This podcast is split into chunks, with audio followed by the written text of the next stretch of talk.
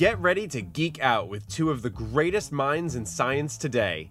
In this episode of 92Y Talks, Harvard theoretical physicist Lisa Randall discusses her new book, Dark Matter and the Dinosaurs, with Bill Nye, you know, the science guy. The conversation was recorded in front of a live audience on October 27th, 2015, at New York's 92nd Street Y. Why did you write this book? You know, it's funny. Um, so I've been doing particle physics, as you know, um, all my career. Um, you know, studying elementary particles, the basic elements of matter, and it's and, and then I decided to write books about it when I decided I stuff to tell people. But you know, it's it was really hard and really challenging to get these abstract ideas across. And one of the reasons I really enjoyed writing this book was the idea of connecting some of these very abstract ideas to very concrete things that we actually see going through not just how the universe evolved, but how the, sol- the galaxy evolved, how the solar system evolved, even how life on Earth emerged and went extinct. And that So was sort you- of that's one track. glib. I'm not done yet. That's, that's pretty good. How the universe evolved, galaxy evolved, Earth evolved. Wait, yeah, wait, wait. and then uh, yeah, would you you want fries with that? Yeah. Let me finish. So the other reason was that I think you know we're all really interested in what's happening on the planet today. You know where it's going, the changes that are happening now, and I think when we think about that, it's really important to have a context to understand how we got here, what happened, how how did the like what are all the different connections that led to what we have today, and what are the elements that we need to preserve. So I think both of these things made me very excited about writing this book. So I Thanks claim. I claim there's a question that everyone's asked, and if you meet somebody who says he or she has never asked this question, they're lying to you. Where did we all come from? You know, I've never asked that question. Yeah, you have. Wrote, written three books about it. So, so my understanding is, uh, when I was young, people presumed that the universe was going to expand and expand indefinitely, in a sense, asymptotically, always expanding imperceptibly, never quite reaching an end. Then there were other people that ran around, it's going to collapse again like this. But in my lifetime, people found that it's accelerating, right? And this, Well, not, the expansion is accelerating, Yeah. which is even more amazing. it is pretty amazing. And dark matter has a role in this. So, you know, it's interesting. It's not quite dark matter. Um, so basically, you know, when, when Einstein first came up with his theory and other people figured out, you know, and this is relatively recently, you know, the 20th century. Relatively recently. That's, that's a good point. You, no, you said it. Don't come running to me. Good point, good point. Um, but people solved these equations for the cosmos, for the universe, and it looked like the solution led to an expanding universe. And that was kind of shocking, right? No one at that time had seen evidence the universe was expanding at all. I mean, so we're talking, you know, 100 years ago. So what's the So- when he has an equation? Come on, come on, come on, come on. Let me, When he has me an- answer the question. When he has an equation, how does it show that the universe is expanding? Oh, okay. Right. So you can actually make some assumptions about the universe being kind of uniform. So you can tra- actually translate it into a fairly simple set of equations where there's only a few things. One is the expansion rate of the universe. And you can just solve the expansion rate of the universe in terms of the amount of energy that's there from that equation, from his equations. And when you do that, you find there, there isn't a static solution. And, and of course, everyone knows the story, or probably everyone in this educated audience knows the story, that you know, he was disturbed by this. He thought the solution should be static and added this other term, which is now known as dark energy. So he thought, I'm going to try to make the equations lead to a static universe. And then, of course, realized afterward, when it was discovered the universe is expanding, that he should have, he should have just stuck to his guns and allowed the universe to expand. But it's very interesting, though, because the equations not only tell you that it's expanding, but they connect the expansion rate to what's actually in the universe, which could be ordinary matter, it could be dark matter. As far as gravity goes, those are pretty much the same. They lead to the expansion. Um, they lead the expansion to slow down. But there's this other term, this dark energy term, that's perfectly allowed that he had tried to put in, and then took out. But that term actually leads to an acceleration of expansion. And when people first tried to look at what was going on in terms of this expansion, in terms of measuring it, um, they actually, you know, if you look at old textbooks, it says that they were going to measure the deceleration parameter. Exactly. That's exactly Yeah. what we all thought in the 80s. And then they did the measurement, and they did it carefully enough that they realized the result was not what they expected. And And, you know, was- it's really fun to talk to them about because they're calling. There were two different groups. They're like, looks like you know, or you know, even within the group, it's like really this looks like it's leading to an expand, you know, acceleration of expansion. So how was it detected? With supernovae? The first detection was actually had to do with supernovae, because supernovae have a couple of advantages. I mean, one is that they're really bright, so you can actually and you can look at the galaxy in which they, which they sit, and you can see the, how quickly they're receding. You see what the Hubble expansion, and you can see that they were giving less light than you would expect, given where they were, and so basically. There had to be something that was going on. They had to be further away. Were they than you were. red shifted also? Right. Everything is redshifted Okay. because everything is Right. expanding. That's So right. they- were they ex- extra red shifted? Yeah, essentially they were extra redshifted. That's one way of looking at it. Yeah. Exactly. So this would be Saul Perlmutter and his colleagues got a Nobel Yeah, and also Prize. Brian Schmidt, mm. you know, and who, who also did this. And this is in the 1990s? Yeah, so it was relatively recently that I'll we say, discovered that. yeah. And so, that, and I just want to be but I mean, clear. really. I want to be clear that that's dark energy. It's not dark matter we're talking about now. So now we're, we're talking about stuff that is a sidebar to the main theme. Okay, the main theme matter. is dark matter, right? Right. But this dark energy is important. It's there. The reason I don't like talking about it as much is because, yep, we found it. We know it's there. But theoretically, we haven't really made much progress in understanding, like, what's its source. I mean, there's no reason it shouldn't be there. The big question is, why does it have this particular amount? And we don't really know the answer to that. Dark matter, on the other hand, that's actual matter. It's, it acts just like ordinary matter with respect to gravity. You don't like the word dark matter, though. Well, I would call it, you know, if I had my druthers, I would call it transparent matter. If you were Because, queen of the forest. Look. I mean, most of you can see my jacket, right? It's dark. And it's dark because it absorbs light. So dark stuff interacts with light. Dark matter is defined by the property that it's matter that light just passes through. I mean, billions of dark matter particles are going through us each second and we don't know about it. So you think they are particles? Oh, yeah, that is an assumption. That's fair. That's totally fair. But I do think they are particles. And I think they're particles that just aren't made out of ordinary atoms. They're just different kind of particles. Some par- how would then, so these darkons, particles of dark, Transparent, transparentons. transparentons. Well, why not? Transparenton. So the transparentons are streaming through us like as the way neutrinos do, which is a- another fabulous word, They actually interact even less than neutrinos, though. as far as we know. But No, so- we, we actually know that they interact less than neutrinos with our stuff.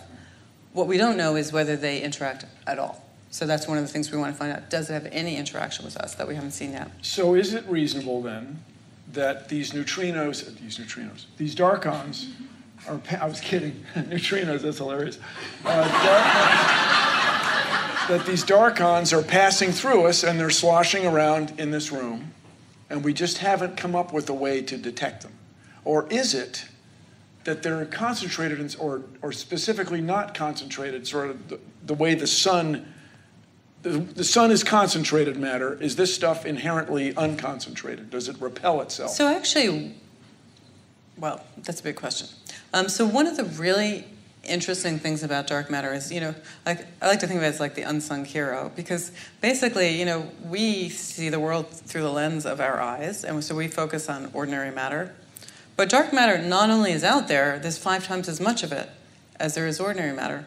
And furthermore, this very property that it doesn't interact with light allows it to collapse sooner. That is to say, if you had ordinary matter, so in order to form structure, we start with this uniform universe with everything spread throughout smoothly.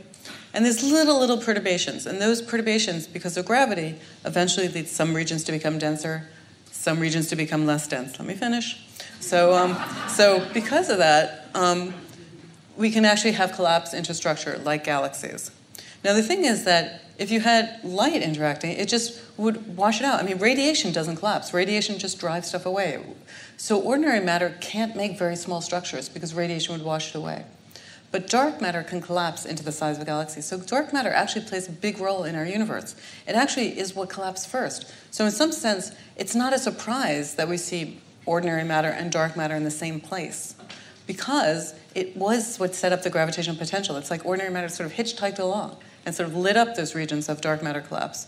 So it would be very, very surprising to find out that there was no dark matter in this region because the whole theory of structure formation kind of hinges on this fact that dark matter and ordinary matter are collapsing together. All right, so five sixths of everything, Matter, of matter, not of everything. of, yeah, okay, is transparent, right, to us. to us. Then how would we find it? Well, that is Or you said you claim you have found it. You've seen evidence of it. Well, I didn't. I personally have not seen much evidence, but um, but there is evidence of dark matter, and the evidence is gravitational. Because even though an individual dark matter particle, A darkon. If they're out you know, there. if you call it a darkon, it does sound powerful. Like a darkon sounds like something you'd put in a gun. So you know, I mean, so I'm gonna go- transparenton, That sounds a little wimpier. That's good. Okay. a glass on. I'm just going to call it dark matter for now, okay? Okay, Even right. though I don't like the name either. Okay. So, um, what was I saying? So how would we go about finding it? Right, You've never right, seen right. it, but Okay. You've got so, big ideas. So even though an individual dark matter particle has very little effect and interacts with gravity, if you have a lot of dark matter, like the amount that we have in our galaxy, it has a huge gravitational effect. And why is that important? Well, it tells you, for example, how stars move, because stars in our galaxy respond to the gravitational potential set up by the matter in the galaxy. in other So, words, but- there's something drawing them together that you can't, that's transparent, but is apparent when you measure the motion of these galaxies. That's right, and or measure the motion of stars in a galaxy or galaxies in a galaxy cluster. And if there was no dark matter and stuff was going that quickly, it would just fly away because there wouldn't be enough gravity that just pulled it back. So just looking at the velocities of stars, which is what Vera Rubin and Kent Ford did, as you know, in the 1970s, they realized there just wasn't enough visible matter around to account for it. So but this had to be discovery goes back earlier than that, right? Well, you can call it discovery. It was proposed earlier, like even in the 1930s. Yeah, uh, Fritz Zwicky and actually Oort, John Oort, did it. And actually, Of the I found, Oort cloud? I found out actually someone in, when I was in Sweden, someone claims that someone in Sweden did too. And they, they basically all measured um, not not stars and galaxies, but galaxies and galaxy clusters.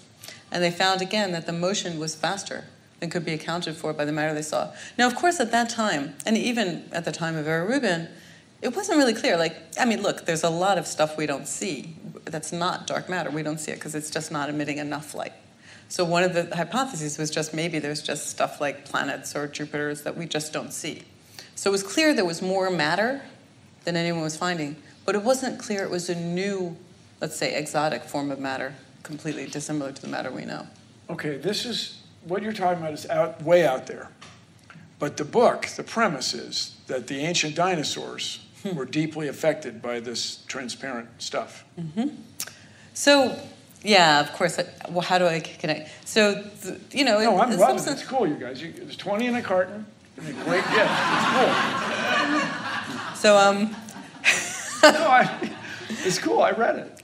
it's really good. and it has a really nice cover too. The cover is sexy, I gotta say. See, the, now look, the, the, this uh, bolide or meteoric thing is blasting the S.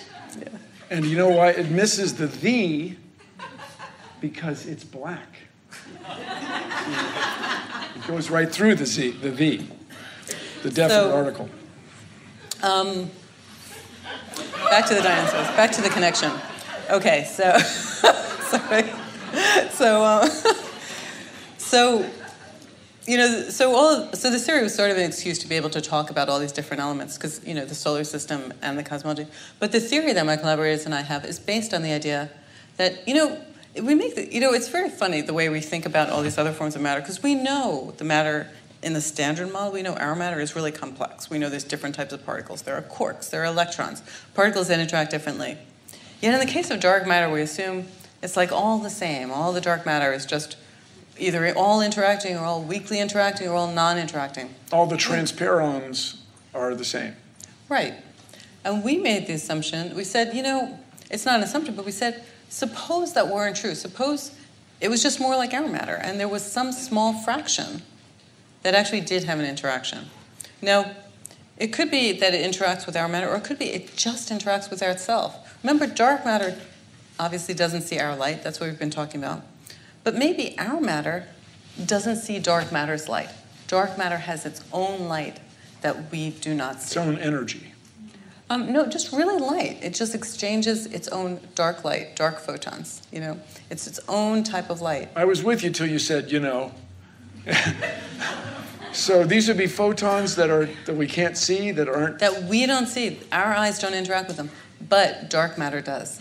Just like, what does that mean? It means that dark matter does carry charge, but not the charge that our matter carries. It's a different kind of charge. It's a charge that only the dark matter sees. And so, if, if that's too confusing, just think about the fact that some small fraction of the dark matter could be different than most of the dark matter. And that small fraction could interact differently, it could behave differently, it could cluster differently, it could form structure differently. And in particular, it could actually form a disk like the Milky Way disk, even a thinner, narrow disk in the midplane of the Milky Way. So it could be that in addition to the dark matter that surrounds us in this enormous spherical halo that we do know about, there maybe is also a dark matter disk. So I have a 45 RPM record inside an upside down frisbee. Yeah. Yeah. Okay. A white frisbee. Although I'd say it's 33 because it really is as big as the frisbee. Oh, it is. Oh, it's as big as the. Yeah, oh, it's narrower, but it's as big. So And we form This shows how old we are. It's kind of embarrassing. but um, Yes, I remember. So uh, these things form a disk because there's uh, discontinuities are in. It's, um, it's not even the matter's not pulled together evenly from every direction. So it, right. So just up- actually, it is. But then what happens is some of the matter that has a means of radiating. Why do we have? I mean, why do we have a Milky Way disk? We have a Milky Way disk because ordinary matter can lose energy. It can lose energy because it can radiate. And because it can radiate, it cools down. And when it cools down, it means it doesn't move around as much. And it ends up like the gas ends up in this disk. If dark matter, this at least a small amount of dark matter, similarly radiates, then it too can form a disk. It could be this thin, narrow disk in the midplane of the Milky Way. And that would be incredibly interesting because it means that the gravity from the galaxy could, would be different, which could be reflected in the motion of stars, and it could be reflected in what happens to our star, our star, the sun. So the sun goes around the galaxy. As it does so, it How long does that take? It takes about 240 million years. I'll see you at the end of it. Yeah. So um, it bobs up and down through the plane of the Milky Way as it does so. That's a much shorter time period. It has a wobble or nutation. It's not really. It's yeah. Just it's just an oscillation up and down. It just oscillates up and down a little bit as it goes around, and that's more like 30 year, 30 million years. And so what we propose is that every time it goes through the dark matter disk, there's extra tidal gravitational force. Now the other thing you have to know is that in our solar system, there's actually something called the Oort cloud, which is really far away. It's the, in some sense, the edge of the solar system. It's like 50,000 times further away than the Earth is from the sun. And so, therefore, because it's so far away, it's very, the stuff there is very weakly gravitationally bound to the sun. But still bound to the sun. It even at that bound. crazy distance. It's right? still bound, but it would be much more susceptible to some other perturbation. So if there's some mm-hmm. other force that acts on it, then it won't be bound in principle. And so our proposal is that every time it goes through the disk, stuff gets kicked out. So comets in particular can get kicked out of the Oort cloud, and one of them could be the one that's on the cover of my book. So, if that was 66, the ancient dinosaurs were knocked out 66 million years ago. And two thirds of the species on the planet, not just dinosaurs. Yeah. It was a mass extinction. It's kind of a big d- day. It was a big day. It's like Control Alt Delete. Yeah, and you know, and then, and then they pro- they probably make a TV series about it now, like you know. So let me ask you this: just I'm thinking out louding. If we're wobbling or or whatever we're doing as the sun's passing through this dark disk, this transparent disk, aren't we like right around one of the nodes? Like two times thirty is sixty-six. Yeah, so actually, fortunately, we're in the right direction, on the right side of history, um, because about two million years ago we passed through. So we probably Oh, won't be passing through for another 30 million years. But uh, there's still 100,000 Earth orbit crossing asteroids and so on, right? Oh, well, there's a lot of, um, astro- it depends on what size you want to talk about. So if you talk about ones that are bigger than a kilometer, there's only about a thousand. And they're not all Earth crossing, there's like near Earth asteroids. Then if you go down to smaller sizes, and so we have to distinguish, you know, and I talk a lot about this, like what are the things that could hit the Earth and, you know, and what, what's out there. And of course we have a limited knowledge, but we can see that obviously there's a lot more small stuff, a lot less big stuff. Big stuff hits a lot less frequently. small stuff hits all the time. You know, you know, 50 tons of, you know, there's just tons of asteroids. Yeah, coming to us all the 100,000 tons a, a night. Yeah, it's Yeah. a lot of stuff that comes in uh, meteoric material. So, have you ever put a sheet out? Has anybody done this? Put a sheet out at night, uh, and you come out and there's be dust, and you can get a magnet and pick up uh, cosmic dust, if you know you're inclined. Uh, speaking of, so you're a cosmologist, right? I'm a particle theorist and a cosmologist, yes. So in the book you mentioned I'm going to be embarrassed now. Okay, yeah. no, what do you mean? No, you mentioned the relation between cosmology and cosmetology, which Right. I thought was charming. Yes. Yeah, because, um, yeah, actually, you know, I've been confused for that when I said cosmologist. And- Like when somebody says astrology when they mean astronomy. Yeah, which is kind of a little embarrassing. Yeah. But I thought, you know, that's kind of interesting. Like, why do they sound so much alike? And so it's actually really cool because you look it up and it turns out they both kind of come, they're both talking about an underlying order.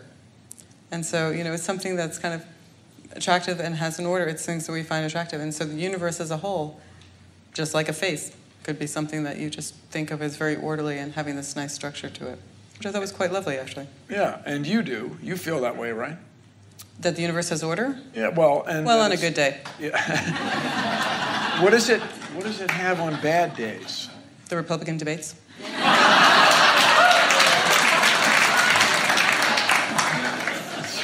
I see. Uh, uh, but from an entertainment standpoint, That's true. fascinating. Uh, wow. Okay. Speaking of that, uh, you work in an area. You're academic, right? And your work is funded by uh, an ac- academic institution, or is it funded another way? Well, part of it is NSF funding, National Science Foundation funding, and some of it comes from Harvard money. Do you uh, have concern that that funding is going to get cut? Oh, I mean, whether it gets cut or not, I mean, it's clear the amount of money going into basic science is, at least the kind of science that I do, is going down. It's really very worrisome. So, what do you feel we should do about it? Well, that is an excellent question, and if I was in a position to do something about it, I'd be very happy. But uh, um, I clearly think that we have to stop. I mean, and that's one, actually, in some indirect way, that's also one of the reasons I wanted to write this book. We have very short term thinking. Even when we do fund science these days, we often think about it as applied science. You know, from, you know, I see medical research as applied. I mean, there's a lot of people that will say medical research is basic research, and in some sense it is. But if you think about it, you know, genetic research isn't the same as the discovery of DNA. No one was thinking about curing cancer when they were trying to identify the structure of DNA. They were just doing research. And you know that, but that many years later is what's leading to all sorts of developments. And so I think we just lose track of the importance of just basic research, not just, and of course, actually doing the research and finding these results, but also what it does for people being curious about the world. I mean, that's certainly something that you, you know, speak to a lot, and that you know it's very important that this research is happening because it's one of the reasons we're around to be talking about it. And I do think just this general short term will only do things that are in our best interest. I mean, you know, the iPad is great, but let's face it, it's just bigger than an iPod. You know, it's like, you know, it's not a basic revolutionary discovery despite the way we treat it, because economically it has been. But, you know, and we really want to have basic discoveries like quantum mechanics that led to the electronics revolution. And those are the kinds of things we want to have, and I think we're, we're in danger of losing that. Yeah, so if you were queen of the forest, uh, what would you what would you want to do next? What are you going to do next? What would you want funded from a basic research standpoint? Well, I mean, obviously, I have the interest of the kind of work, research that I do. I mean, I think there's a lot of particle physics and a lot of cosmological things. that Let me put it. Let me ask a specific question: Is the um, uh, the super the um, collider at CERN in Switzerland is it big enough? That's a great question, and the answer is clearly no. Um, Clearly, no, because yeah. there are people, obviously, other people, who think that they can crank it up and get all the information you'd ever need out of it. So let's, okay, so we're now talking about particle physics and, and particle colliders. And um, so let's just review what's going on there. So you have, so you have these big rings, and, and the reason it's big is not directly to have high energy. It's because in order to keep it in a ring, you need a magnetic field. And you know, unless you have a really strong magnetic field, you can't keep it going. Now, if it's bigger, you don't need as big a magnetic field because if you think about it, a bigger ring, things aren't bending quite as much. So the bigger you can build the ring, the higher the energy you can have because of these indirect reasons. So around the time the LHC was being planned, the Large Hadron Collider, as you know, and probably some of you here know about the superconducting supercollider was also planned. And that was a much bigger machine and would have had about three times the energy. Now, people were hopeful that the Large Hadron Collider would have high enough energy to resolve some outstanding issues in what we call the standard model of particle physics. But we've discovered the Higgs boson, but we haven't discovered other particles that might be there, like particles associated with extra dimensional space or supersymmetric particles. There's other stuff that could be exciting that I've talked about in previous books, and I think is also really interesting, but we just don't have the energy to get there yet. Transparons, Maybe. Randallons. That has a nice ring, doesn't it? Yeah, Randallon sounds pretty great. But uh, for the young people, this thing was going to be built in Texas. And it was going to be huge. Huge. And uh, it was going to take a lot of electricity. In. Texas, they don't talk like that, though. No, it's going to be, it's going to be big. big. Well, I figured 92nd Street Y, it's huge. It's huge. And, and Actually, I met someone. I just I was actually on a committee with someone who worked in Apollo, and he was from New York, but lived in Texas, and he talked exactly like you were just talking. Like sometimes it would be Texas, and sometimes it would be New York. jump back and forth. It was really funny. Uh, so if it's in New York, of course, if it had been built in New York, it would be the best. But that aside, uh, this thing, I just see young people now. This thing was going to be built, this was around 1983, 5, is that right? 1985? In the 1980s. Yeah, yeah. And it was decided that it wasn't uh, a good investment. It was too expensive. And I just, I'll just tell you, as a science educator, and then I want your take on this. The physicists went to Congress and they talked about what somebody would ask you, what are you going to do with this big thing? Well, we're going to look for the Higgs boson. We're going to look for other particles that are outside of the standard model. There's currently there are 12 particles plus Higgs, 13 total. Is that where we are right now? Right. And stuff like that.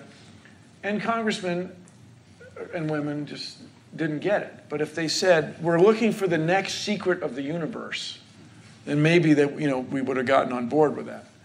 Do you think another one should be built now? Another collider? Oh, I do actually think another one should be built. I mean, you know, I'm not in charge of budget, and I don't know where it would be built. But I think there. Are, I mean, the reason I think that is there are questions that we just won't answer unless we do that. I mean, look, just like, you know, basically, I'm, so let me just take a step back. I'm a model builder. I build models, and it, when they do these measurements, which are very difficult measurements, as you know, you want to have targets for what to look for. And so, what you want to be able to do is take advantage of all those things you're looking for. So, when you do dark matter searches, you want to say, what could a dark matter model look like? When you do particle physics models, you want to, what is a particle physics model? So that way you can say, this is what we expected, there's nothing new. This is what you have that's new. So, the only way to test for these things is to have these machines that go beyond to the place beyond where we can just see the standard stuff. And that's true for dark matter, that's true for the particles. So let me ask you this. So I think about neutrinos. Apparently, you do. Yeah, well, who doesn't? And so we have a big water filled box. And we hope a neutrino will go through there and excite something that produces literally a light flash, a visible light spectrum flash. And now and then you find one, right? What would the machine. Actually, this is Nobel Prize recently. Yeah, yeah, because neutrinos turn out to have mass. What, uh, what would you do to find dark matter? What would this machine look like? Right. So, so of course, not surprisingly, that depends what dark matter actually is. So when we build machines to find dark matter, what we're really doing is testing what is the nature of dark matter. So one rather optimistic in my mind, but an optimistic assumption is that dark matter, despite the fact that we say it's dark and doesn't interact with light, and we call it transparenton or whatever you want to call it, maybe there's a tiny bit of light. Maybe it's diaphanous. Maybe it's a diaphanous on. And so it has a little bit of an interaction with light. If it has a tiny interaction with light, well, that means most of the time you wouldn't see it because it's so small you don't see it. But again, if you have a big enough fat, if you like, then you have some chance of finding it. So there's something called direct dark matter detection, which isn't looking for any type of dark matter. It's looking for dark matter that has a tiny, tiny interaction with light. And those experiments are becoming more and more sensitive so that they can detect smaller and smaller. What does the experiment look like? A laser beam? What does it look like? Well, it looks like a big vat, basically. It looks like, actually, it's basically the same as the neutrino detectors. It's very similar in spirit. Um, so you have these big vats that can look for low probability events. They're usually deep underground, a deep underground to shield from cosmic rays. But they have to do a lot more to shield. They have active shielding. They have lots of ways to reject stuff. And by shielding, I mean, uh, you know, you're looking for tiny, tiny energy emission. You know, if, if, I, if you touch that experiment, you have a billion times more stuff than's out there, and even in the most optimistic dark matter scenario. When you say you have to shield all that. touch the wall of the pool. Yeah, if you touch anywhere in the detector, if you just were to touch. So basically, it's that's just to say it's really, really sensitive, and you have to make sure you really screen out everything that could be standard and not dark matter. So they're designed. It, it was you know they're brilliant experiments where you can not only have this very sensitive thing just because it's so big, but that you can reject things that are just standard stuff. So that's one type of dark matter that you can look for, this kind of dark matter that interacts with light a bit. And there's a couple of other possibilities for looking for that stuff. Maybe dark matter actually annihilates that with itself and turns into ordinary matter. So I talk a lot about the different models and the different ways that you can test it. And that's one of the things I think. And, um, and another possibility is actually the Large Hadron Collider, because because of coincidence, that if these dark matter particles have mass, comparable to the Higgs boson that can be produced at the detector, at the collider rather, um, you have a chance of, of detecting it there. So you're saying you would produce dark matter in the. You can conceivably produce it. Now you say like, okay, but we can't see it. But if you produced it and you don't see it, that itself is a measurement because you know we know energy is conserved, we know momentum is conserved. So if you produce something and find something's missing, in fact, that's the way we first found neutrinos, because when neutrinos decay, when neutrons decay into protons, it looked like energy wasn't conserved. And someone was, you know, finally, someone, I think it was Pauli, said, come on, guys, energy is conserved. There must be just some particle we're not seeing. And the same thing could be true for dark matter. So I reflect on uh, my grandfather was born before relativity was discovered. And uh, now, is there, is there anybody here who doesn't have a mobile phone? Who's yeah, no, no one. If you did raise your hand, we couldn't see you anyway. So. No, I, I, could, I could see. Yeah, so anyway, and then how many of you, of us, look at the phone literally to tell which side of the street we're on? North or south? And so keep, yeah, keep in mind that you need to get that to, with the spacecraft in the global positioning system of satellites. You need both special relativity the speed of the satellite relative to the Earth, and general relativity, the change in time because of the Earth's gravity, just to make your phone do what it does. And that was less than 100 years ago. Can you imagine something that would change if you could detect dark matter? Let's say you could really detect this 33 RPM record in the Frisbee. You know, it's funny because I'm always asked that, but you know, the answer I would have is, you know, when Einstein developed relativity, and someone said, you know, are you, are you going to make a phone? Are you going to make a, a, GPS system in a phone? Like, I don't think he, you know, he was a pretty smart guy, but I really don't think he thought about that.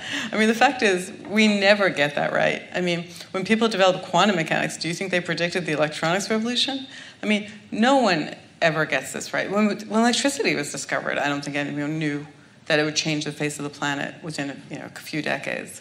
So I think it's a lot to expect that we should know and you know what we do know, however, are things like the fact that the World Wide Web came out of people at CERN trying to work together in different countries and talk to each other. It's just even the, just the methods that are used to analyze all this data um, has led to major advances.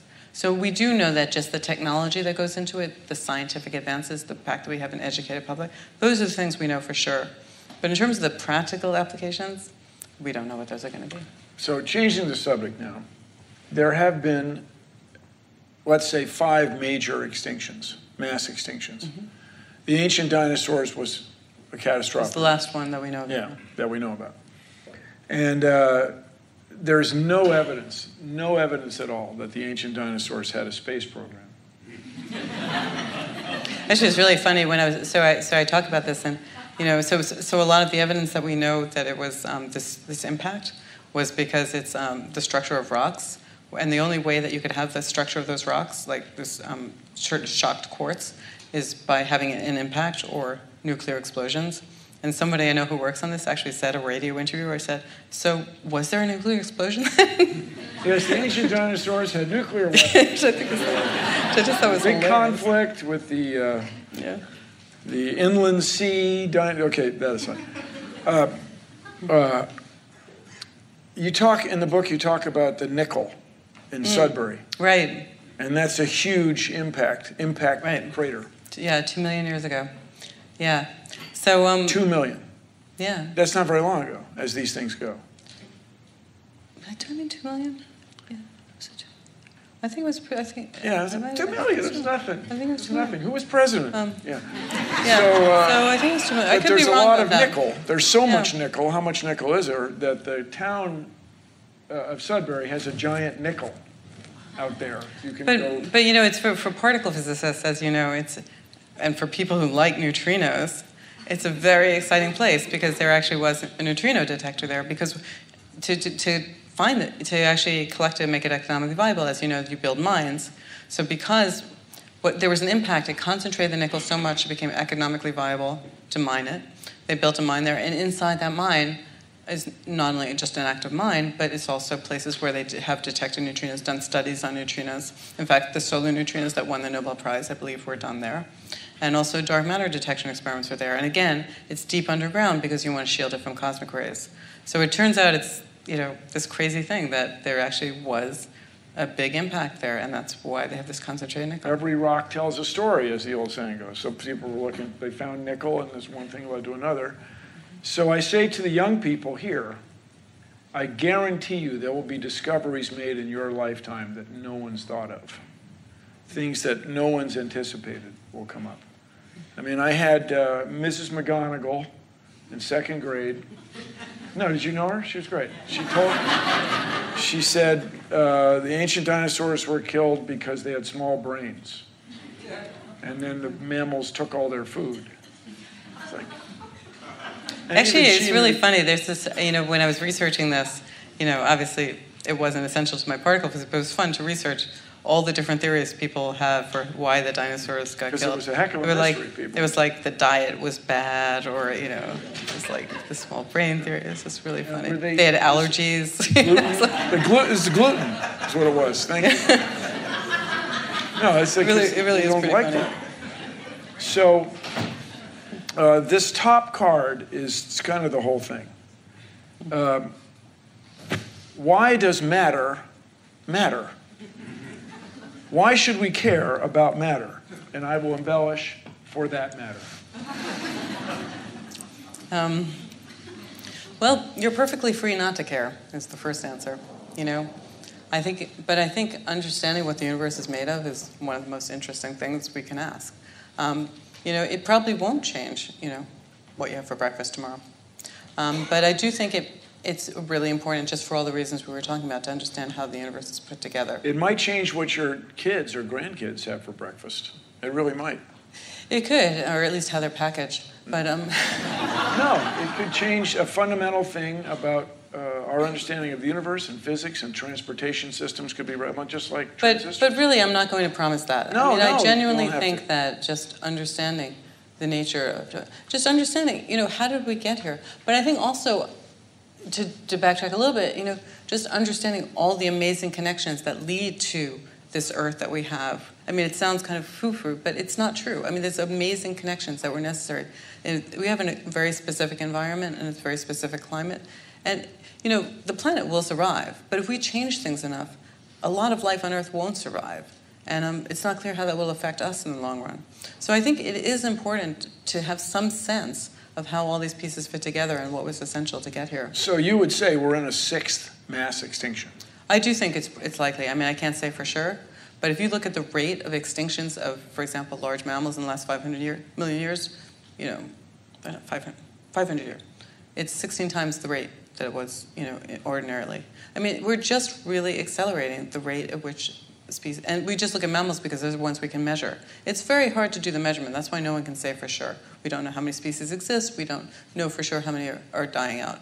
But it's so clear that we are changing habitats in a way that's incompatible with many of the species of life on Earth. And it's hard to imagine that that's not going to have enormous consequences relatively soon. Can we see evidence of the extinction event that killed the dinosaurs? Yeah, so actually, I have a whole chapter about this. It was really amazing because. Yeah, okay. There's a little She'll be signing. But it, but it's really true because um, you know when I started writing the book, I mean I had heard that you know we think that a big object, a meteorite, killed the dinosaurs, but you know it was like kind of like presented as somewhat controversial theory. It's amazing the strength of the evidence um, because you know not only have we can we go and see the layer of the extinction, so we can see the fossils underneath, the fossils above, we can see the structure of the rocks, we can see you know the, lots of evidence that there was an impact. But but because and this is a great story in itself too you know, the crater was found. I mean, there was no guarantee that crater would be found. You know, there was a proposal, there was a crater, and not only was it found, but it was the right size. But from the amount of iridium, you could figure out how big that crater should be. The amount of iridium. Yeah, the amount of iridium that was found. Atomic number? 77. no, it is. Uh, so, and this, But, so but because we found this crater, though, we can actually do an incredibly accurate timing measurement and see that these things happen. This extinction happened, uh, you know, within 20,000 years of each other. So 60 million, year- 66 million years ago. And we can do a measurement now to establish that those things happen within 20,000 years of each other. It's very hard to believe that that was a coincidence, given the massive destruction that can happen. And there's lots of evidence. I mean, once people began, once this theory was proposed, there were just many different sort of geological formations. So for me, it was a lot of fun to study all this geology and see all the different ways that we could actually identify that there have do you feel we do enough to avoid getting hit with another asteroid? Yeah, so that's a good question. Um, so, you know, honestly, it's mostly as a scientist, I'm very happy for us to study what are the asteroids that are out there. Um, you know, really, in terms of the actual dangers to the planet, yes, I mean, it would be bad if we get hit. Um, you know, most Everything that you know were destroyed in an instant. Yeah. but most of those are that's that's not going to happen for millions of years. Most, I mean, the ones that are going to hit are going to be relatively small, and yes, they can do some damage if they do hit. But you know, and we're talking you know hundreds, thousands of years. We're not talking tomorrow, but um, but so it, they could do some. But I think there's many dangers that are more pressing. Um, so then we have to weigh, you know, just what we learn, how much we have to invest, what are the dangers we care the most about, um, and I think, you know, it. So no, we're not doing everything we can do, but also I don't. I actually don't think it's the most pressing Are we doing everything we should do? We're not doing anything, everything we should do for anything. Okay. All right, this is a good one. Please talk about your Boston Globe op ed. And it Oh. continues excellent. Thank you. Oh, thank you. Um, so the Boston Globe op-ed was, um, sort of this nice coincidence. So it's sort of roughly speaking about sort of empathy and sort of how we view science, but how we view social issues as well. And the fact that we tend to really see things from our own perspective. So just the sort of dismissiveness with which we view dark matter is because it's us that's looking at it and we see with light. I mean, dark matter is very valid. It's five times as much stuff, yet we tend to think of it as sort of irrelevant. And not only that, but we see things like at different scales. You know, I've written these books about particles on very different scales, and we tend to, th- and when I say we, I mean other people. Of course, we don't. But uh, other people tend to think of that stuff as sort of less real because it's less immediate to them. It's not what you're detecting.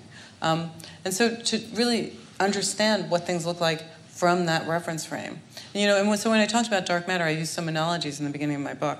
You know, just to say, you know, there's bacteria in our body. There's 10 times as many bacterial cells, but we just don't notice them. Yet they're essential to us, but we just don't notice them. And you know, there's internet chat rooms we don't enter. There's just all this stuff that we just don't see in our daily lives that we know exists. And so dark matter is something that people are less aware of, but it's just as real. And it's just not something we see. So in our daily following up, this is a good one. Since dark matter doesn't interact with other matter, could there be dark life? There absolutely could, and I talk about that. But I just remind you that life is an incredibly, incredibly, incredible thing in the sense. Of, oh, so you know, there's sort of life, and then there's complex life, and so you know, we should probably distinguish those. I mean, but to get life requires an amazing amount of coincidences of stuff, and we don't know how life came to this planet. But one, it could actually be connected, as you know, to some of these asteroids and comets that have been hitting, and I talk about the various possibilities. Um, but there's an amazing number of coincidences that have to happen. I'm calling them coincidences, but maybe there's a better term. So yes, in principle, there could be dark life, but it's you know, life is never likely but it could be possible. Do you think it's likely that we'll find life on Mars, or evidence of life on Mars, or evidence of life on Europa? So when you say evidence, you mean reliable evidence that we trust? I mean, like we find stromatolites in Australia and uh, Colorado that are clearly bacterial mats from ancient well, times. you know, but we say they're clearly bacterial mats, but you know, I've actually looked at my colleague on Angino to show me some of the stuff, and some of them look pretty clearly like they are, and turn out they're not, and some of them look clearly like they are, and it turns out they are. So, you know, they're probably there. I think that there probably is life elsewhere. I think it's going to be very, very difficult to establish definitively that it, where it is, and if, but well, we'll see. What would each of you, what would you tell the youngest of science scientists out here to encourage a love of science? I'll let you take that one first. No, but you love it, right? Yeah, but you talk to young people more than I do. Uh, Well, I would just tell you do it. I mean, what's more exciting than science? So I, I think that's a great answer, actually. I think part of the joy of science is, you know, there's sort of two ways that it's presented. I mean, one is sort of, you know, the awe and wonder of the universe, and the other is just getting your hands dirty, or in my case, you know, doing theoretical stuff, doing math stuff, where you see things fit together, and the joy of discovery, the joy of things fitting together. And I think, you know, it's just there's no way to describe it. So you just dropped a phrase, which is one of my faves.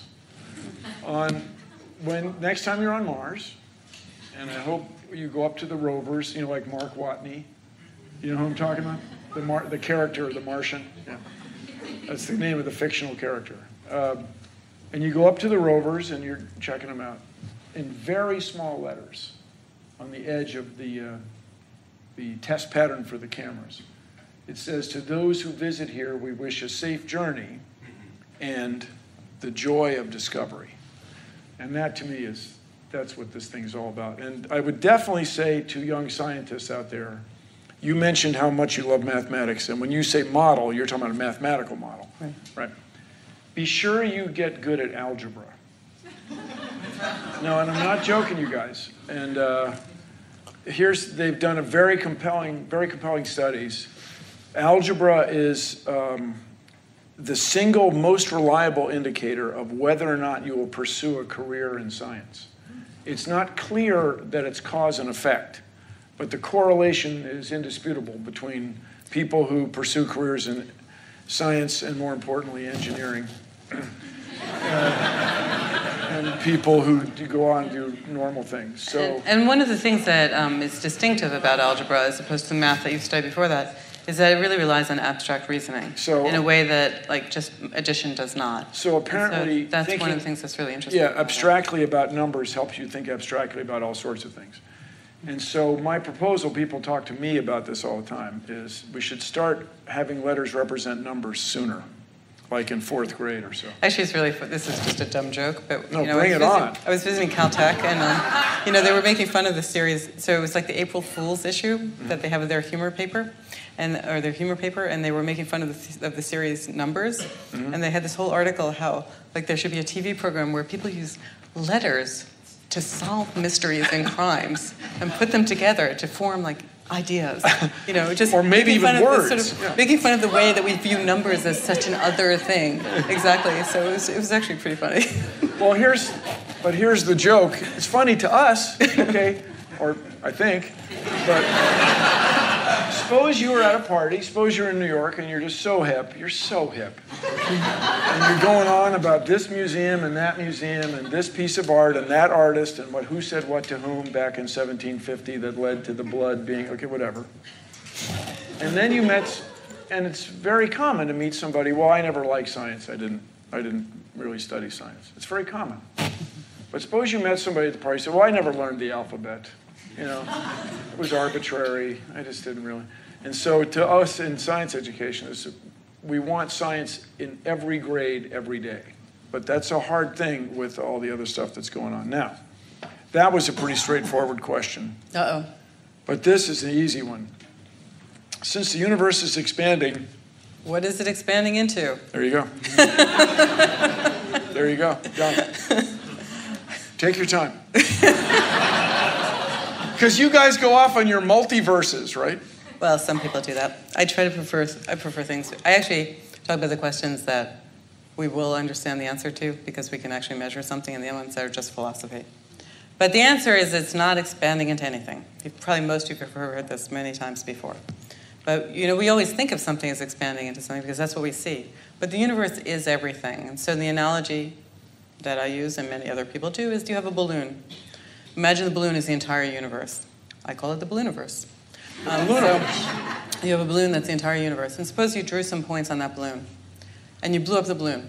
So forget that it's in a room. Imagine the balloon is the entire universe. Then those points are going away from each other. They're growing apart just because we're blowing up the balloon.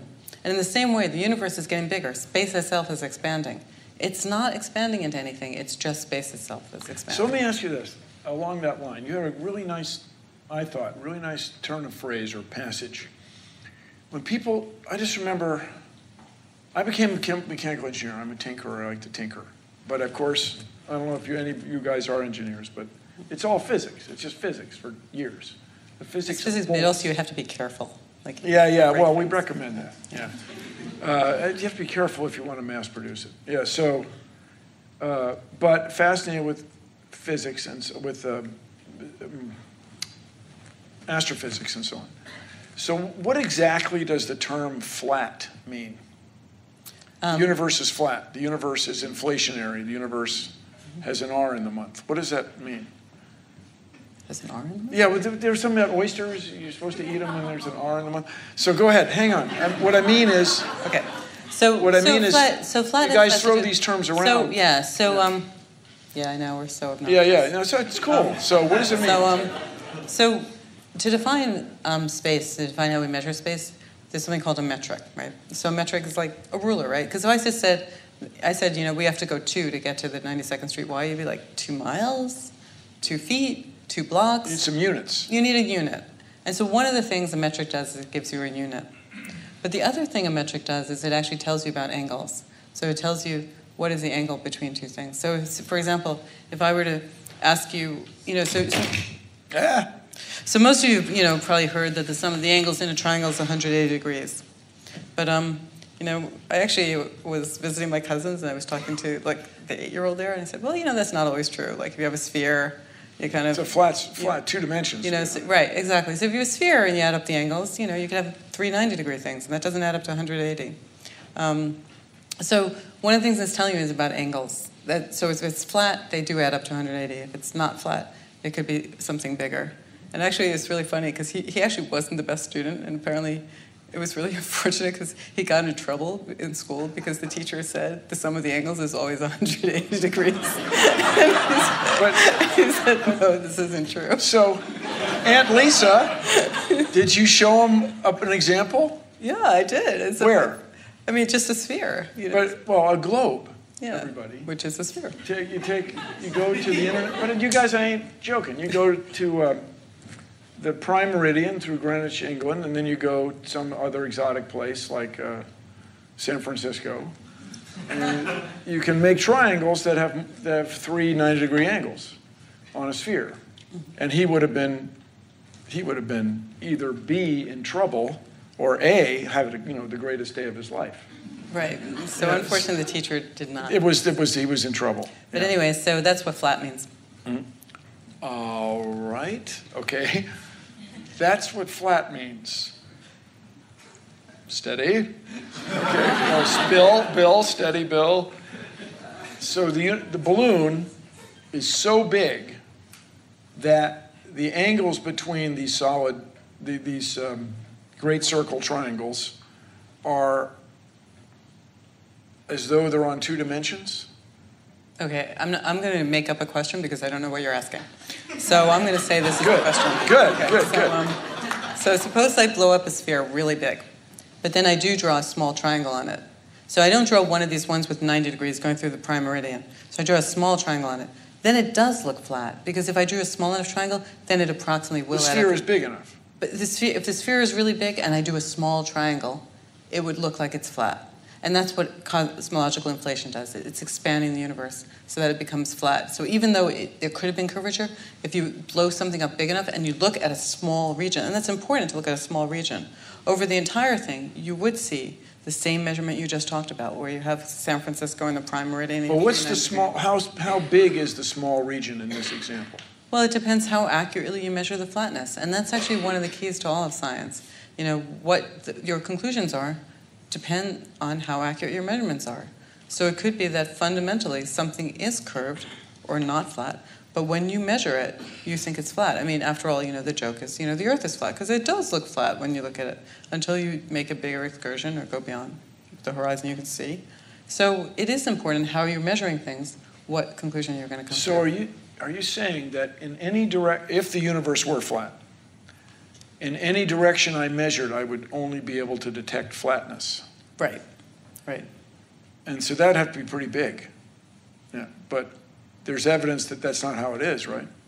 Well, right now, actually, our universe looks pretty flat. There's really no, I would say there's not evidence that it's not flat. I mean, it could be that it's not precisely flat, but it looks flat for now.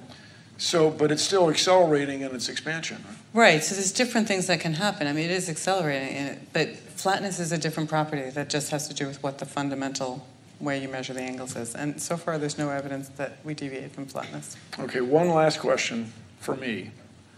Uh, when you talk about these perturbations, we have Big Bang, and there are perturbations that lead to structure mm-hmm. that cause enough gravity to make things coagulate, whatever the uh, accrete. All right, are those perturbations analogous to ripples in a river?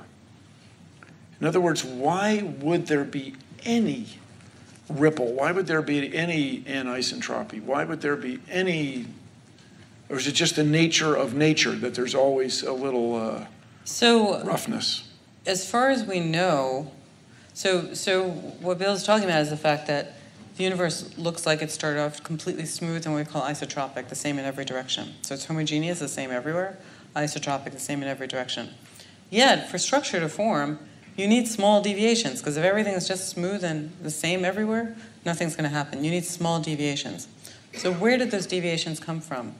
Well, the proposal is the very same thing that flattened out the universe, which was an exponential phase of expansion in the early universe called cosmological inflation.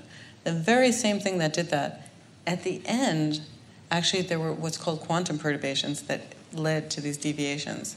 So I'm not going to explain quantum mechanics to you, but it's not so hard to understand why this is. The idea is just that in different regions of the sky, inflation ended at a slightly different time um, because of sort of random effects. Like the like you can't know where an electron is or how fast it's going. It has a statistical property. Right. So there's a quantum fuzziness to this. Right. In this case, there's a quantum fuzziness in exactly where inflation ended. It's a tiny, tiny effect, but there could be these tiny ripples that are imprinted in the sky at the end of inflation. So did they detect those in Antarctica?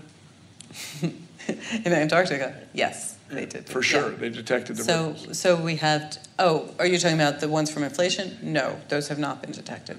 But what has been detected is a lot of evidence that is consistent with the theory of having these fluctuations that then expanded. God, it's so cool. It's just so cool. It is. No, because it's fundamental. It's where did we all come from? It is. It actually, I mean, it's true. And you know, the COBE satellite, which was like in the 80s, it was one satellite that measured the cosmic microwave background radiation very accurately. And really, the most amazing thing they found was precisely this fluctuation, this slight deviation in the radiation. And it really is sort of like an understated discovery because that really is the source of all the structure in the universe. These tiny, tiny perturbations is the source of everything we see today. So we are made of the same stuff, the dust of exploding stars and other dust. Yeah. So we are one way that the universe knows itself, which I find just it just fills me with reverence every day. If you think the universe is thinking, which I don't. it's a hard one, but this one I will give me this one. when it comes to these quantum fluctuations inflationary time, if things were any other way, things would be different. Lisa Randall, ladies and gentlemen.